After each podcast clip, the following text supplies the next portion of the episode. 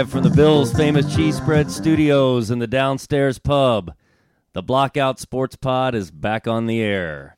From behind the master control desk in the aforementioned downstairs pub, I am your host and moderator. My name is Travis Carter. Over my right shoulder at the high top table, as always, is the big fella, the tuna country Matt Kempf. And bellied up to the bar, the president and CEO of Dabo Swinney's Pizza Party Palace, Oh, the fabulous one, Freddie Benders. extra anchovies. Water slides. How we doing, fellas? oh, good, man. Good. Good. Well, it's good to uh, it's good to be back with uh, with all our listeners here on the Blockout Sports Pod. We are, as always, on social media on Twitter at Blockout Pod. That is at Blockout Pod. I want to thank everybody for listening last week and for the feedback that we got. Uh, again, we set a record for most listeners to an episode, so that's uh, always a deal. good thing. nice. I didn't even know that. Yep. Um, if you like it, if you're listening, uh, tell a friend.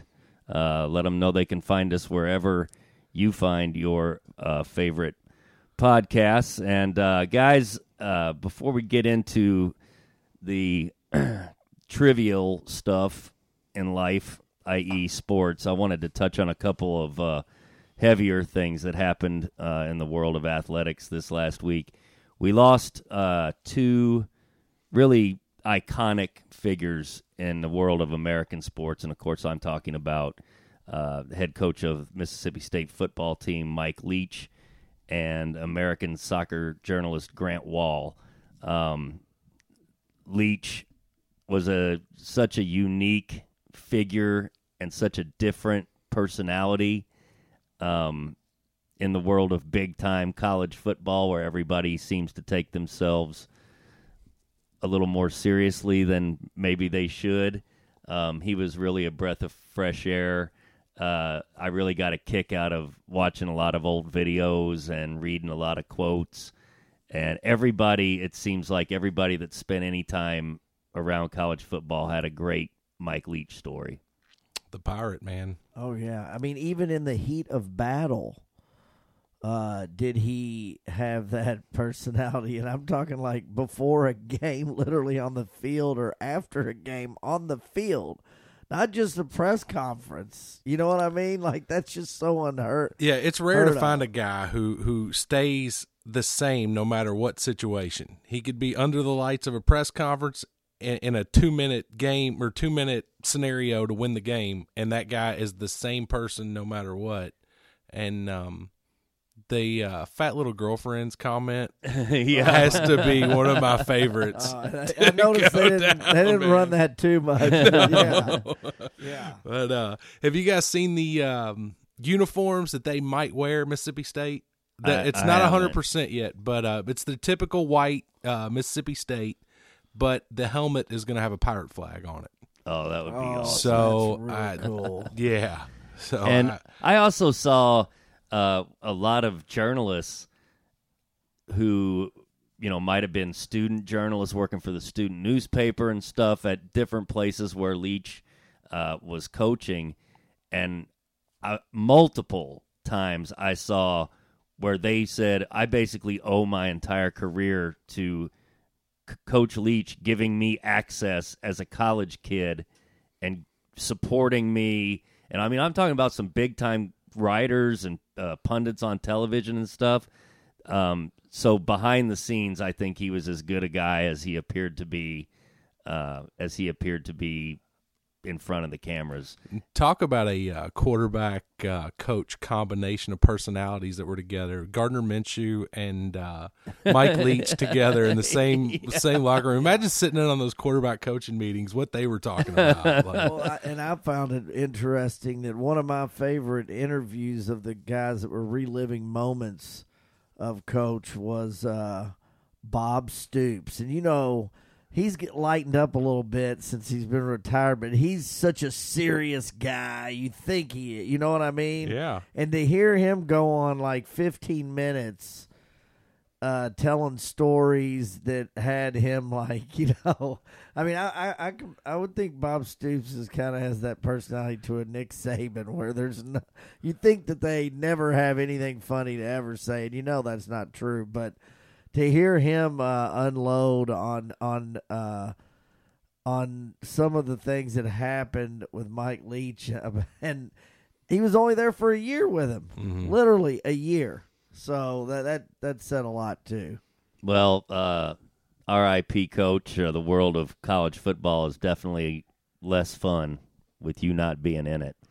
And as far as Grant Wahl goes, um, he, for those of you that don't know, he's probably the most respected, trusted, and beloved American uh, soccer reporter uh, that's ever been. And I started reading his stuff probably I don't know, two World Cups ago or something. I don't even remember how I was introduced to him. But then uh, followed him on Twitter and I subscribed to his uh it's not a blog, but his Substack or whatever it was called. Yeah. Um, and I had just read, I had just read his post uh, leading into the Netherlands Argentina game, Right. and then during the Netherlands Argentina game, he unfortunately had a medical emergency and uh, passed away, and that was uh, shocking and very sad. And once again, another guy that. Uh, reading social media and, and people that he had been around and had touched not not a single person I saw had anything except for you know the utmost respect and he was really it comes you know it comes through that he was beloved and really seen as kind of the dean even though he was only 49 years old the dean of uh, soccer writers in the United States so I just wanted to touch on that Um, and uh, best wishes to both of the families. And uh, do you have something else? yeah, there, one, Matt? one thing on, on Grant Wahl. Obviously, I, as as listeners know, I've never been much of a soccer fan. Um, it was informed me a, a couple days ago that he um, he was also a big college basketball writer for Sports Illustrated, and after looking at the archive of some of his work, um, I realized that I'd read a lot of his articles as a child growing up, and the one that stands out the most is the um, LeBron James article when he was in high school, the chosen one. Oh yeah. I- And I um, have that Sports Illustrated. yeah, that was uh, that was my first introduction to Grant, and I didn't even know know that at the time. But going back and kind of reliving some of those moments where I, I read some of that stuff for the first time, and and I think he had a big article on University of Kentucky back in the time or back in the day, and um, yeah, talented writer, man. It's uh, it's a tough loss. and there's really no good way to segue out of those things except to say, uh, you know, we're feeling for the families and for friends of uh, those two guys, and uh, now we're going to shift gears and Yeah, get well- into the lighter side of Yeah, things. And on the lighter side, Grant would have been writing about some of the controversy on the USA soccer team involving Gio. yeah, and we will. And Uh, we'll hit on that later on. we will get to that later. Um, I did just recently return from a uh, whirlwind weekend in Las Vegas. Oh baby. Oh yeah, which uh, as you can imagine uh, was a was a fairly good time. Sound hungover. We're just, we're just glad you made it back, man. You know how many people go out there and never return? but uh, I went out there out there ostensibly to see uh, Indiana and Arizona. Great word, by the way, ostensibly. I don't even know what that means. You can look it up in the break. yeah. But I went out there to watch Indiana and Arizona play in a basketball game, and uh, let me tell you something, boys. Arizona is freaking good. Um, and big. and big and athletic and tough. And I- Indiana did not play their best game, especially defensively, and they were missing a key component of their team. Not making an excuse, that's just a fact. But Arizona, I mean, they jumped out to, I- I think they got up around 20 points. And to their credit, Indiana did fight back. Great. And a shout out to uh, Indiana fans who made up about 75% of that Oh, crowd. nice. I mean, it was it was wild in there. I had fun watching on TV. I could feel the energy. And uh, when Indiana made their run, the atmosphere was awesome. But let me tell you something: every time that Indiana would cut it to, I don't know, five points, six points, and you felt like things were at kind of a tipping point, every single time Arizona came down, not only got a great shot or ran a great offensive set, but they converted the basket every single time. And I was super impressed by them. And they are my new favorite to win the national championship. There you go. Are they like? Are they a lot of freshmen, sophomore? I know there are a lot of transfers and and uh, uh, A lot of international, flavor. internationals, uh, but are there are they kind of split up like freshman, sophomore, junior, senior? Like, are they? is it a I little don't know everything. exactly. I know that their two best players are at least second, if not third year. What's the Okay. future at right now for them to win it? I, I don't know. That's something to look into. As, Um, uh, I will tell all the people that uh, know how horrible my gambling picks have been uh, on this podcast so far that I made a genius wager while I was out there. Told all my friends, told complete strangers in the sports book that if you wanted to make money this weekend, you will bet take whatever your budget is for gambling this week and don't blow it on the blackjack tables. No, Go to the sports book and put everything on Florida State to cover against Louisville. I thought they would win by 30. Close. At one point, I late in the ball game, they were up I think 27 They could have won by 40. and uh, let me just say that uh, weren't they two and nine? One, One one, and- and, one, one one and and- nine. He knew they'd win by thirty. They're one and nine, Yeah. by the way. Thanks for sandbagging us. And uh, let me just say that I did not buy another drink at the sports book. the entire time I was there, I was known as the Louisville guy. I had two people tell me that I did not know sitting at the sports book uh, on Saturday night. They were Arizona fans, and shout out to them. They were two super cool guys. Um, and they told me that they were coming down the elevator Saturday morning, and another totally random person said, "Man, I heard this guy talking about that the bet of the weekend was bet against Louisville, so I'm going to go do it." So if you're out there and you are one of those people, I, mean, I don't. I'm not saying I need you to send me a check or anything like that, but uh, just keep Be a me in. And Yeah, yeah, just keep me in mind. I'd like to say if you were one of those people out there and you stayed out there long enough and you thought that you could roll that money back over on Louisville, Oh, well, you lost on that one, buddy, because we're back. Let's run, let's run right into that there, Matt. Keep it going. We're back, baby. yeah, and my wallet is now empty. I gotta say, I I know we're not a good basketball team, but I'm so excited that we played with effort last night. That came from nowhere. Kenny. Payne looked like a different coach. He was yelling. He was fired up going Looked into like timeouts. It actually looked like he was coaching. There, Sydney Curry was fighting off a seven-five guy. Grab, he got five boards off of that guy. Um, And I it's mean- amazing how the ball starts to find the bottom of the bucket when guys are playing hard and playing with energy. Because there were dudes making shots last night that they haven't made uh, all year All long. and, and Western would not snap out of that zone. I know. They stuck with that zone the whole time, and I was like, "We're eating this alive." I'm like, "Obviously, he's going to make an adjustment, and we're going to win this game." Never came. And right when Western starts making a little comeback, getting to about 10 or whatever, bam. Another three by someone that hadn't hit one all year. And I thought Western looked horribly coached. Oh, they did. They did. Dude, they all they did was come down and I was they had shocked no by that. system or anything. They came down and shot it. They gunned it. It was run and gun time. I was shocked by that. And El Ellis made maybe one of the worst passes I've ever Oh, seen yeah. in a Uh, yeah, college that, uh, basketball heads game. up in the stands. I stand. mean, it went what uh, fifteen feet over uh, Huntley Hatfield's head. It was at least fi- it was shocking what was to that? that see was on at television. beginning, Yeah. thinking, "Oh no, here we go again." And then you find out who was it that went uh, that had three three pointers, and he shoots fifteen percent for the year.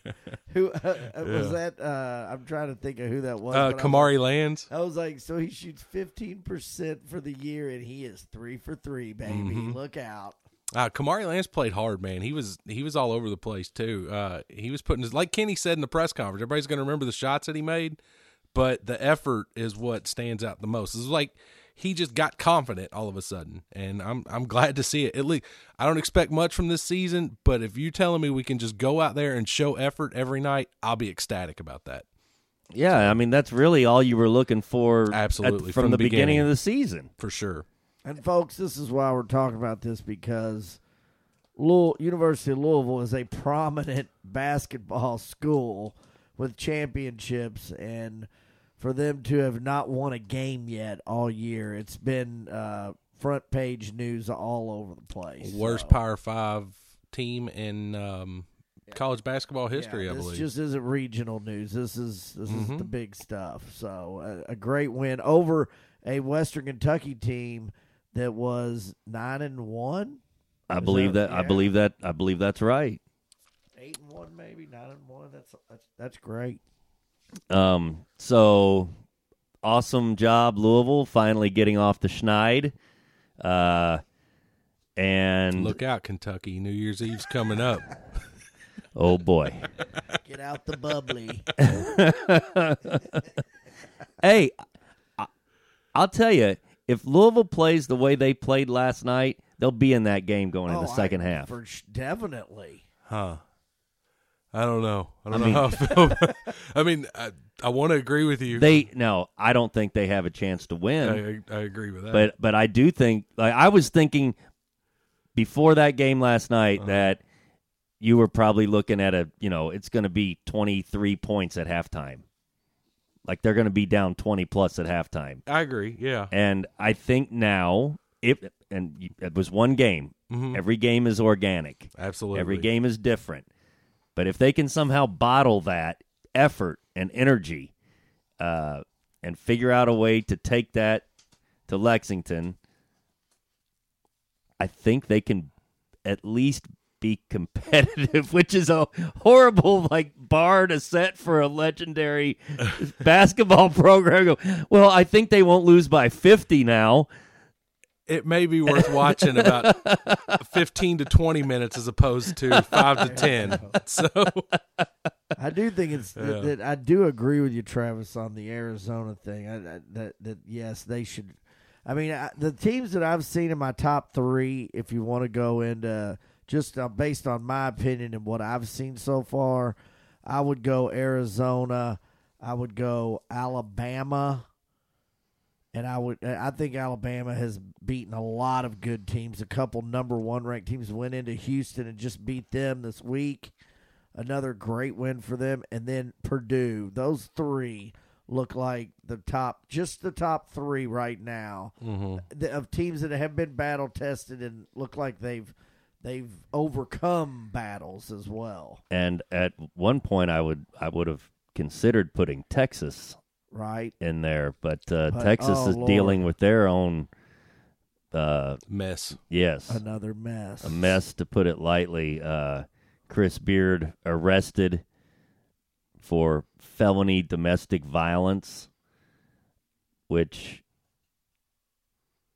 is, you know, there are there are just a couple of things in the world of big time athletics that will get a really successful coach, player, whatever, fired, cut, excommunicated from the league, and felony domestic violence is and should be one of them. It will be very interesting over the next. He's been suspended, from what I understand. Right, And, and indefinitely. my understanding is, is and, and believe me, I'm no means a law expert at all, but my understanding of the Texas statute when it comes to felony uh, domestic violence is it's it can be one of two things: um, a repeat offender or strangulation of a family member.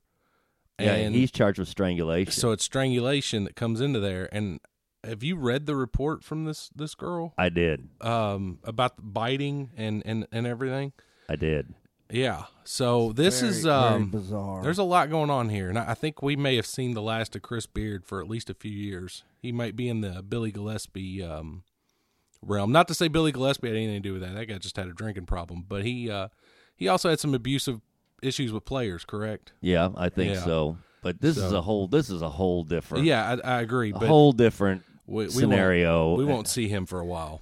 and we should, and it'll be interesting to see how this all plays out. Uh, you know, the legal process takes some time uh, to formulate a case or uh, what have you, but I would I would be shocked if we see him back on the sidelines anytime soon. Uh, and that story just kind of came out of left field. I thought we did probably need no, to, to at least no, touch we had on to, that. and you know what? I almost forgot to uh, that, that that had happened in uh, with that. But oh my gosh, yeah, Yeah, I mean, he's been one of the most successful college basketball coaches over the last few years. Uh, sure. I mean, I mean, he's taking a team to the final game. and he had a, you know, I I always kind of had a uh, had a soft spot for him because he'd been on uh, Coach Knight's staff at Texas Tech. I had no idea.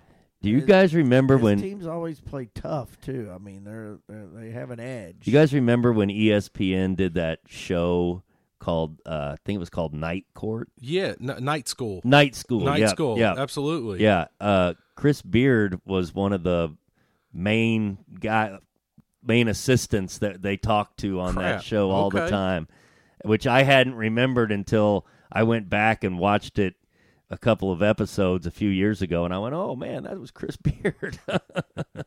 but you know, it just goes to show you, you never know. You think you know these guys, what they're per, you know, you you don't know these guys, No, what they're really like, and that's uh I don't know you guys. I don't, I don't know. You know what what's you going. guys are You, you know to. what's gonna. You know, I've never co- strangled a family member. I can tell you that. That's what you say. You know, Wait till the uh, microphones go off. You know, uh, I two, felt like strangling Freddie a couple of times.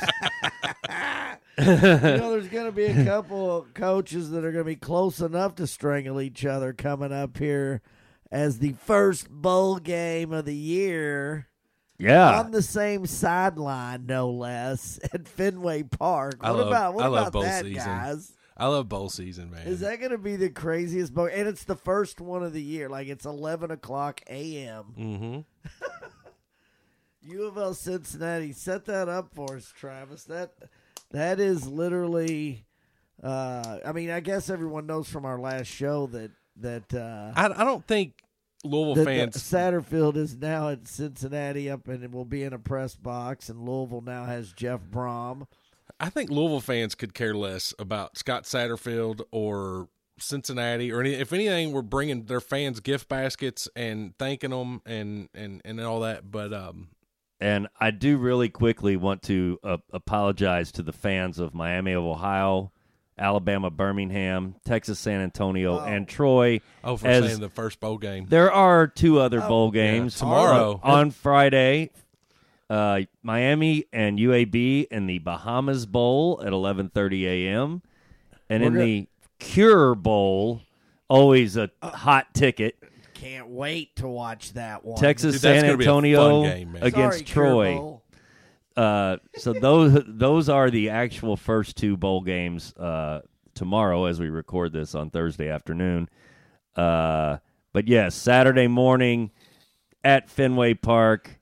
Um, before we jump off of, uh, I, I know we're jumping all over the place, but um, this uh, UAB game, the Bahamas Bowl, I think we need to touch on this. There's a guy running, DeWayne McBride, uh, who led the nation in rushing yards at um, what I believe 1,713 yards is what I have here.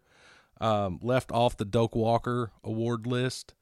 So tune in and watch great running backs play against MAC Schools tomorrow. It's going to be a good one. That that will be very interesting tomorrow. Yes. Is is Miami of Ohio? Are they still considered the cradle of coaches?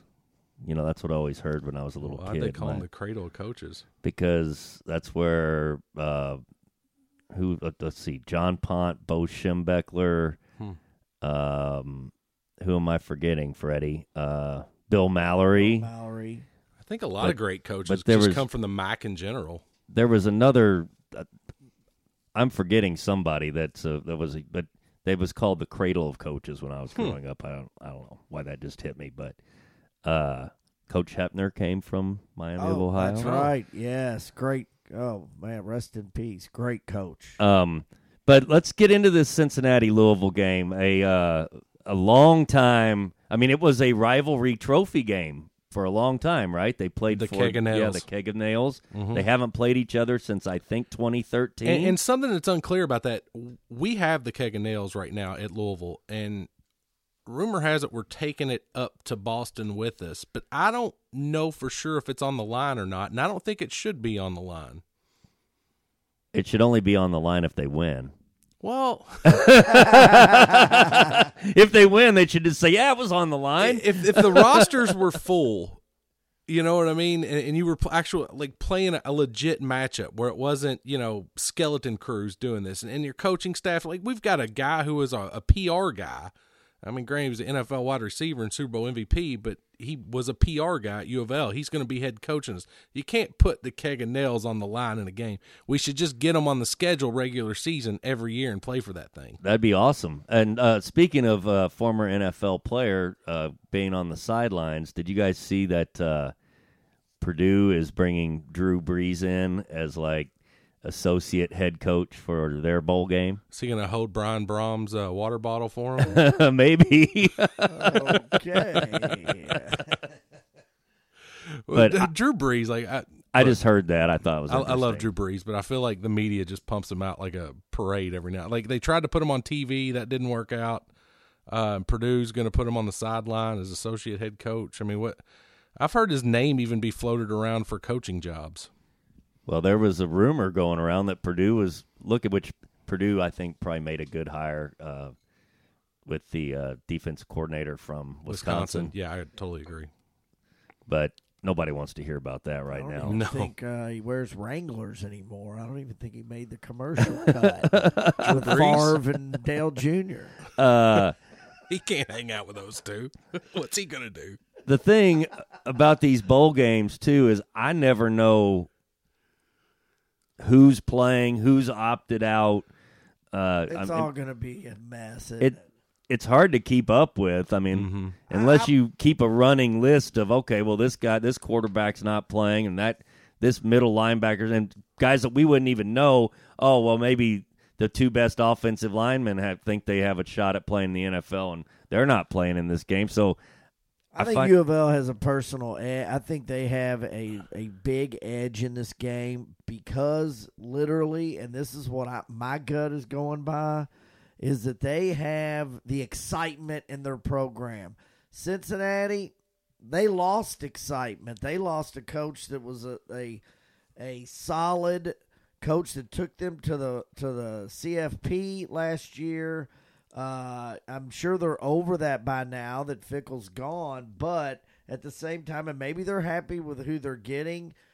They don't know him yet.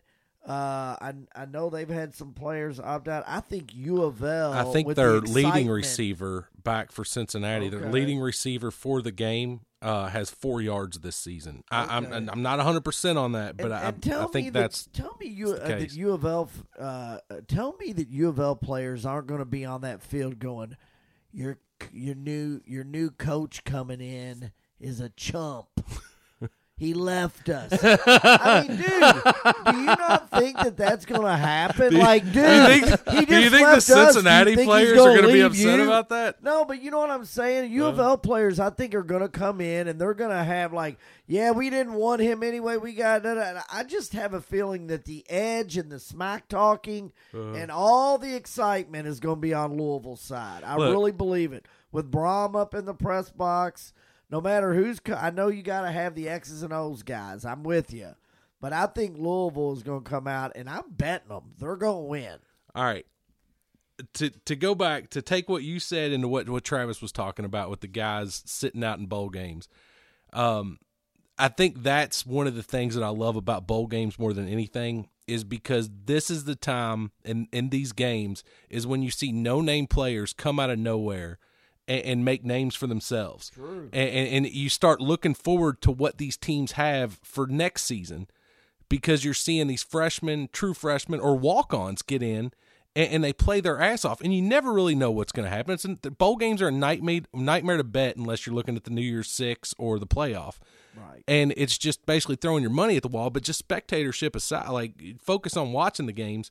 And they're some of the funnest games, and with some of the greatest stories that come from these games. I mean, look at last year in that. Um, I know it wasn't a sit out, but it was an injury. It was the Sugar Bowl, Baylor and um, Ole Miss. Oh yeah. The backup quarterback for Ole Miss came in Yes. and just had the night of his life. Yeah.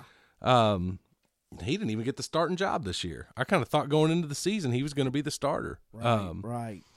but yeah, so uh, I'm all about bow season. I know a lot of people have issues with these guys sitting out, but it makes total sense um, if you're going to the pros. Now the transfers, that's almost a different story. I don't know if the transfer portal should open up until after bowl season is over with. Um, but the problem with that is that you start leaking into the second semester once the second semester of school starts. So I don't know, man. It's it's a sticky situation. College football needs to figure out a way to work that out. But the transfer portal is definitely watering down some of these bowls more so than guys opting out for the pros. So Yeah, I, uh, what what I was gonna uh, get at also is I think it's interesting that you've got what uh, so on Sat so you got two bowl games on Friday and then four on Saturday. Is that correct? Yes, and then you yeah. got and then you've also I think it's so uh, no, there's great- like there's like seven on oh, Saturday. Yeah. okay I had But I had- tomorrow's other game, I mean, Troy and and uh, Texas San Antonio. How fun is that game going to be? You have two complete opposite teams. Oh, dude. You got Those what's the saying? The um, unstoppable force versus the immovable object. Like, I, I mean, mean- Troy's defense. I, th- I believe overall defense is ranked eighth in the great. NCAA, Yes. and then I can't wait to watch that. Texas San game. Antonio just wait. scores at will. So I mean, this is going to be if you- right. and yeah. you and you know uh, Texas San Antonio the last two years they're seventeen and one. So okay. uh, they are they are a team to be reckoned with, and Troy is Well, really playing well. They have to be 17 and 2 oh, 17 and 2. I'm sorry, I have it right here. no, you're right. they're 11 17 and, 2. both teams are 11 and 2 this year. So uh, right, both teams 11 and 2. Uh, I'm sorry. Yeah, 17 and 2. Um, on Saturday, you have the Fenway Bowl that we've already talked about, Mm-hmm. the Las Vegas Bowl between Florida and Oregon State, And the Jimmy Kimmel Bowl. Washington State, Fresno State, and the Los Angeles Bowl. I mean, another high Yeah, octane I've got that listed as the Jimmy Kimmel Los Angeles Bowl. I think that I, th- I think What- that's what it's called. when did Jimmy Kimmel just start? I feel like a lot of these bowl games are instant offense. I mean, Mm. you're looking at a lot of overs here. Uh, now, Florida's quarterback, obviously, we know is not playing, but I think Oregon State's going to be ready for that game. Is Well, that game Saturday? That's at two fifteen Saturday. Oh crap! yeah. It is. Yep, Okay. sure is. Well, let's look at the overs on some. I mean, uh, the Frisco Bowl, North Texas and Boise is a 59 and a half. New Mexico Bowl, uh, Southern Mes- Southern Methodist and Brigham Young is uh, 64. That's all offense right there. That is the over special. And uh, the um, Jimmy Kimmel Bowl, I will say that's going to be a fun game. Fresno State looked great in that Mountain West championship game against Boise State. Um, and as far as I know, as of today, uh, Jake Haener is going to play in that game. So you you have two good quarterbacks going against each other in that game. Um, I don't know. I'm looking forward to that setup. No, that sounds good too. And then uh, let's see here. So the and you know I found some interesting things on this uh, Boise State North Texas game. I think that's going to be the late one at nine fifteen. The Mean Green. Uh, I found it interesting that the intern coach for Boise State is Dirk Koetter. yes, it is. Isn't that crazy? yeah. And and uh, their new coach coming on is Andy Avalos, who Uh, I don't know if you're familiar with him. He's been up for the Broyles Award as one of the top assistants. He's a young guy. He played. Thought he was on Boise Days of Our Lives. and he played under Dirk Koetter, Oh, which is even crazier in that game. Uh, obviously, um, I think, uh, and then North Texas. Uh, I think they had, don't they have a uh, didn't they get Washington State's offensive coordinator? Uh, I think that's who's going to be coaching North Texas next year, um, if I'm not mistaken. There, uh, Eric Morris. And then the right. the last bowl game of the week will be Monday afternoon, uh, or to finish up this week. Uh, Marshall against Jim Mora Junior Junior's Fighting Huskies of UConn, who is back from football purgatory and back in a bowl game for the first time that I can remember in a long time. since uh, Dan Orlovsky. And if you want to know a little heads up on that, I'm all over Marshall in that game. Do you remember when UConn went to the Fiesta Bowl and played Oklahoma? I do. And uh, they, they they won the Big East that year. It was when the Big East had a guaranteed BCS bowl spot, and uh, they lost money on that trip. oh, did they really? no fans went. No tickets were sold. It was Oh. uh, who was the, the Donald Brown was their running back. I, I believe remember he was he was averaging like eight yards a carry. At Yeah, the he time. he came to the Colts. yeah he did Yep. he did. Yeah, he played for the Colts. So sorry Uh, to t- cut off Don't your you- dirt don't you find cutters. it strange talk. that North Texas coach got fired and they're in a bowl game? No, because six and six get you anybody no, fired seven, in Texas. Seven and six. Uh, Seth Littrell was who that was, and Seven and six. I just seven and six, and I find it hard to believe that you, you know, you make a bowl game, you, you know, and you Seven get- and six. So did they play for a league championship game? How'd they get to seven and six? I have them as seven and six. They are listed as seven and six. Yeah. Oh, they had an No, extra they played. Yes. in the championship game. Yes, yes, and he got fired. Okay. Isn't that crazy? Well, maybe he had um he had some extracurricular activities that we didn't know about. That could be true. You never know. So you just never know. sorry for the ricochet shots. What's his name? Let's see. You didn't know that. Uh, you know that Nick Saban eats little Debbie snack cakes every day. Seth So- Littrell, former uh, offensive coordinator at Indiana University. Ah, that's right. Yes. Oh, okay. So those games are all going to be fun, and not to mention, folks, while these games are going on, then you've got three NFL games on Saturday as well, which Hmm. is, I mean, I, they're just fitting everything in on this Saturday. Before, Really one. before Christmas. No, there's three. Well- there's three tuna. Yeah, but the first two um I don't know if they moved the needle. I, I think I'd rather watch UT San Antonio and Troy. Uh You're not excited to watch the Colts and the Vikings? I mean that that that's must see television, tuna. I mean, do we want to watch Justin Jefferson have 300 yards receiving and Well, Kirk- may, well, maybe we do, because I think that's what's going to happen.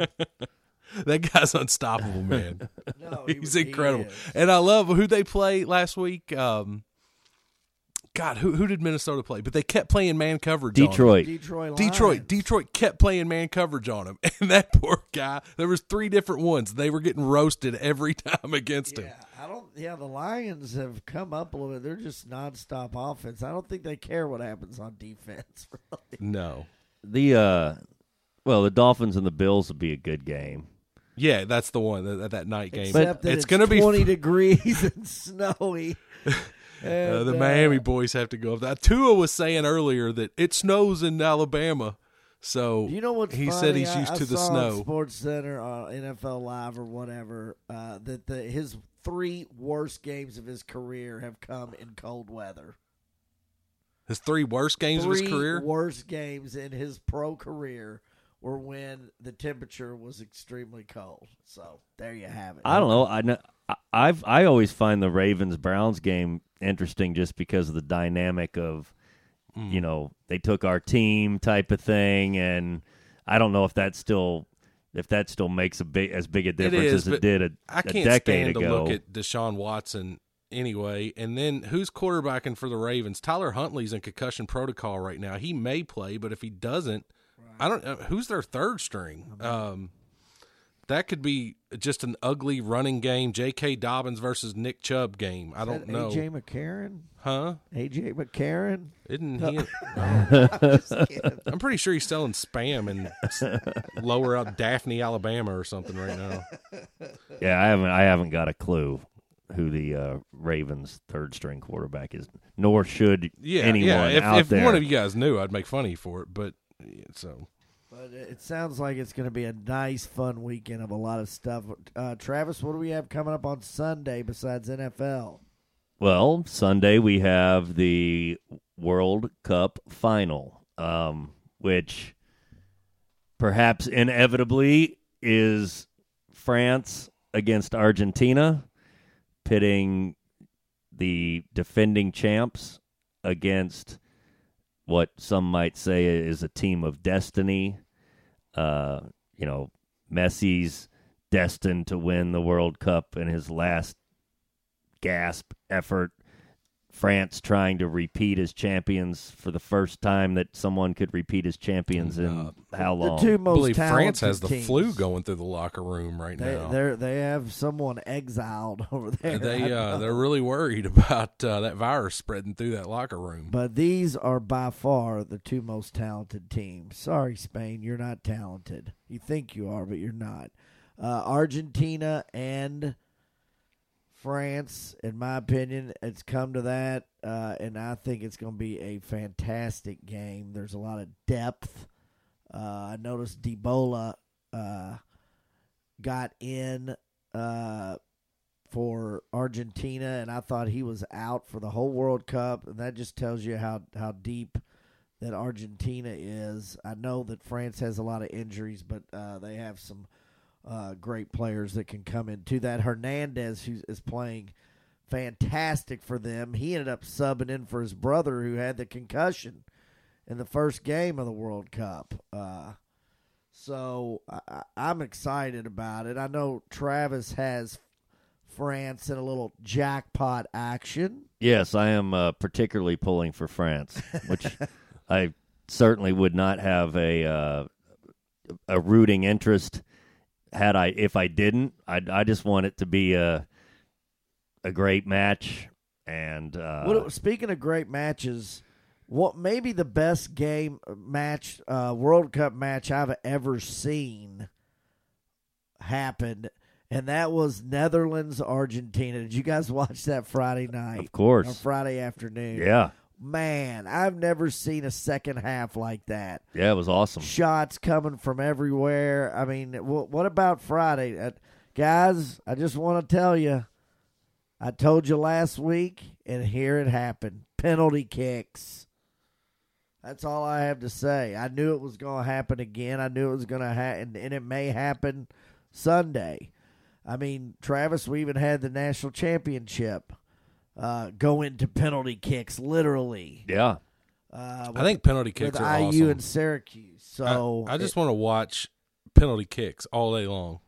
Like that that's the most exciting thing to me. I know soccer fans probably hate it, but I could watch penalty kicks all day. I find it to be, and as Freddie so eloquently put it in his 15 minute diatribe last week, uh, I find it to be the most stressful thing, especially in a big game. And it obviously doesn't get any bigger than the World Cup final. But I cannot imagine being on that stage, being that guy. Mm. You know, for the rest of your life, for the rest of your life, the image that they're going to have is either of you raising your arms or you collapsed on the field in absolute grief and sorrow. You're a hero and not just for your town, not just for your team, but for your country on the world stage and it comes down to one poor guy kicking the ball past another guy. right. Uh, it's just it's the most Eh, stressful thing in all of sports. And, and that one guy, let's give him something. Balls. Cojones. Hey, Neymar. Are you listening, Neymar? You don't have balls. You don't have cojones. You know why? Just got yellow Because hair. you didn't kick. You didn't kick. And that's the problem. That's why Brazil lost. They didn't put the ball in the net, but where were all your studs? They Brazil? lost because the um, I'm sorry. Croatian goalkeeper was incredible. Okay, well, guess what? They're not going to stop a shot from Neymar, in my opinion. But you, if you don't kick, you're not going to make it. And the mere fact that he's over there weeping like a little girl when he didn't even get up there to kick. And yes, oh, was he going to kick fifth? You know what? You get up there like Messi did for I heard he Argentina, does a lot of charity and you kick first like a man. if you are world top five in the world, you kick first and you get up there and you settle your team down. End of story. I'm, I'm just that. saying, I look at everything through the eyes of a degenerate gambler. And if you could tell me that there's a league where nothing on but penalty kicks, and I could walk into a sports bar and just bet on the best of five penalty kicks at any point in time during the day, I would do it nonstop. Just if you're take the retired soccer players that are old and don't want to do all that running around on the on the pitch, the- I call it a pitch, the pitch. anymore, then uh, then just line them up to kick penalty kicks. Have a full league of just penalty kickoffs. when you say match and pitch, Uh-huh. yeah. you're, you are in, in Hey. class. Oh, wait a minute, wait a are- minute, wait a minute. You're a soccer fan. Uh, Tuna, what do you call the um the clothes that a soccer player wears? I have no idea, but I know they call their their shoes boots, and um, they they call their shoes boots, and I don't know what they call their clothes. Let me ask you this: Uh, this drapery. I don't I have no idea. this may be a little bit more uh, up your alley. Do you remember what Michael Knight's car? Kit. Yeah, There you go. There you kit, go. Yeah, yeah. There you go. God, you speak my language, Travis. Uh, yeah, I mean, go to go to 1980s crime dramas, and I'm all. I knew it. if I could get to that level, Yeah, yeah. you know. All right. So, in, if we were playing the game password and the word was kit, I would say what soccer players wear. You'd have no idea. No. But I would say what uh, Trans Am was called in a TV show that's been off the air for 35 years. you would know right away. There you go. That theme song used to be the ringtone on my phone. i it really did. I'm surprised that you got uh, boots. That's uh, you didn't say Dingo or Oh, or um, Justin. I got I got boots. Uh, my dingo. uh, I will say my biggest takeaway from from the World Cup, my favorite thing, honestly, is um, Tom Rinaldi.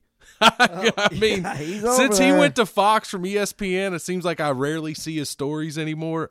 And that guy travels everywhere. He's like in America for the Sunday um, NFL games doing Oh, yeah. stories, and Oh, then he's yeah. back in Qatar. Maybe they're just I don't know. I don't know what goes on behind the scenes, but um, Tom Rinaldi's awesome, and I could listen to that dude do stories all day. But he's been my favorite thing of the World Cup because now that I have no money involved in it, it's just soccer.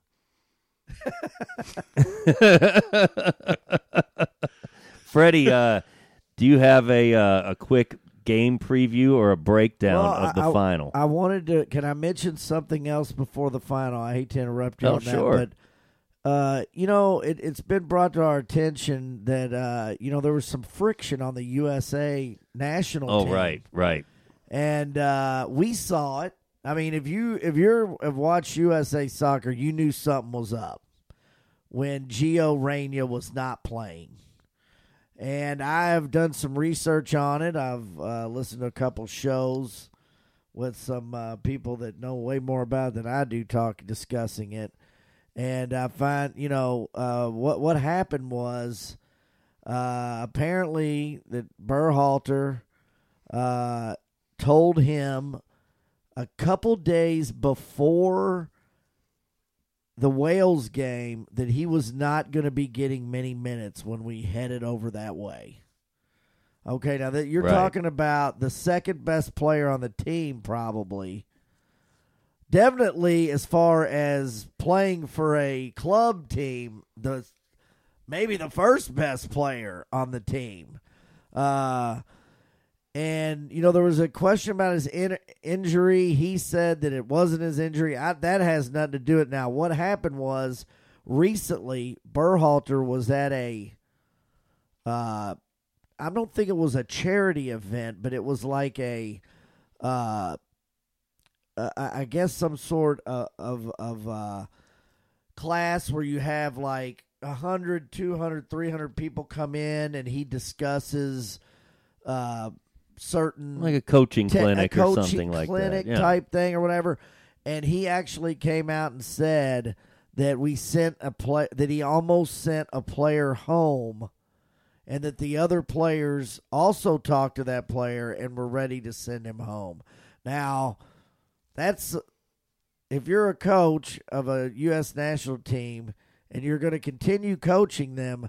I don't think that you throw any of that out in the public eye. Let's fire him. I have a feeling that he's getting ready to get fired. He knew that, Good. and he threw it in. What I don't want to knock this into the uh, uh, uh, blow this up, but the I bottom line, the head. bottom line is, is Gio Reyna should have been playing. He didn't. I, we don't know why, but he did have some tantrums that it was brought to our attention. Some of the players did go talk to him and said that he needed to get his shit together. Uh, and I think players handle it different than coaches. He was almost sent out, but I think this is like a he said. She, we're not quite sure who to believe here. Well, I I mean I heard uh Reyna himself said, you know, I didn't have a very good attitude after I was told that I wasn't going to be a big part of this team, and he said I I I mean he actually said he said I took it out on the pitch and didn't you know, essentially wasn't trying for the first couple of training sessions or whatever when they got over there. And he said, I definitely should have handled that better. But he also said, I'm not sure what good this does putting it out in the public eye. No, well, that's what the coach uh, Berhalter always says that that's not what he. do. We don't air our dirty laundry out in public. And you know what else? That you know when when the shit hit the fan against the Dutch, guess who got Whoa. subbed in? Gio Reyna. Right. Yeah, Berhalter. I'm not a Berhalter fan anyway. Uh, and and uh, it seems like this is always something going on in the USA team within the team. There's always something. Um, but uh, you know, well, if you didn't want to play, you knew you sure needed him when you're when you were down two or three to nothing. You needed him. That's when you put him in desperation. So, anyways, enough about that. But I just wanted to share with everyone that USA did lose to a better team, but there was also issues in the locker room Suck it from the Berhalter. beginning. Fred, uh, give me a uh, just a quick breakdown on the final and uh, give me a prediction. Okay, I'm going to give you uh, a I action. think you asked for that about 20 minutes. You've got ago. Mbappe. You've got great players. Griezmann. You've got Giroud, who's playing fantastic uh, uh, for an older uh, older player. Um, uh, the just I think France's defense, midfield, and their strikers are all together. They have some young guys coming up. Then you look at Brazil. You've got Messi, Argentina. I'm, I'm sorry. Uh, you've got Argentina. You've got Messi coming up. You've got some uh, D- Di Maria. You've got a good defense coming uh, behind him. His midfield's going. I almost feel like these two teams are obviously they're in the final. They're both playing well, but I really give the edge to Messi this time. And normally I Hmm. don't give the edge to Messi, but I do feel like that these guys are playing for him.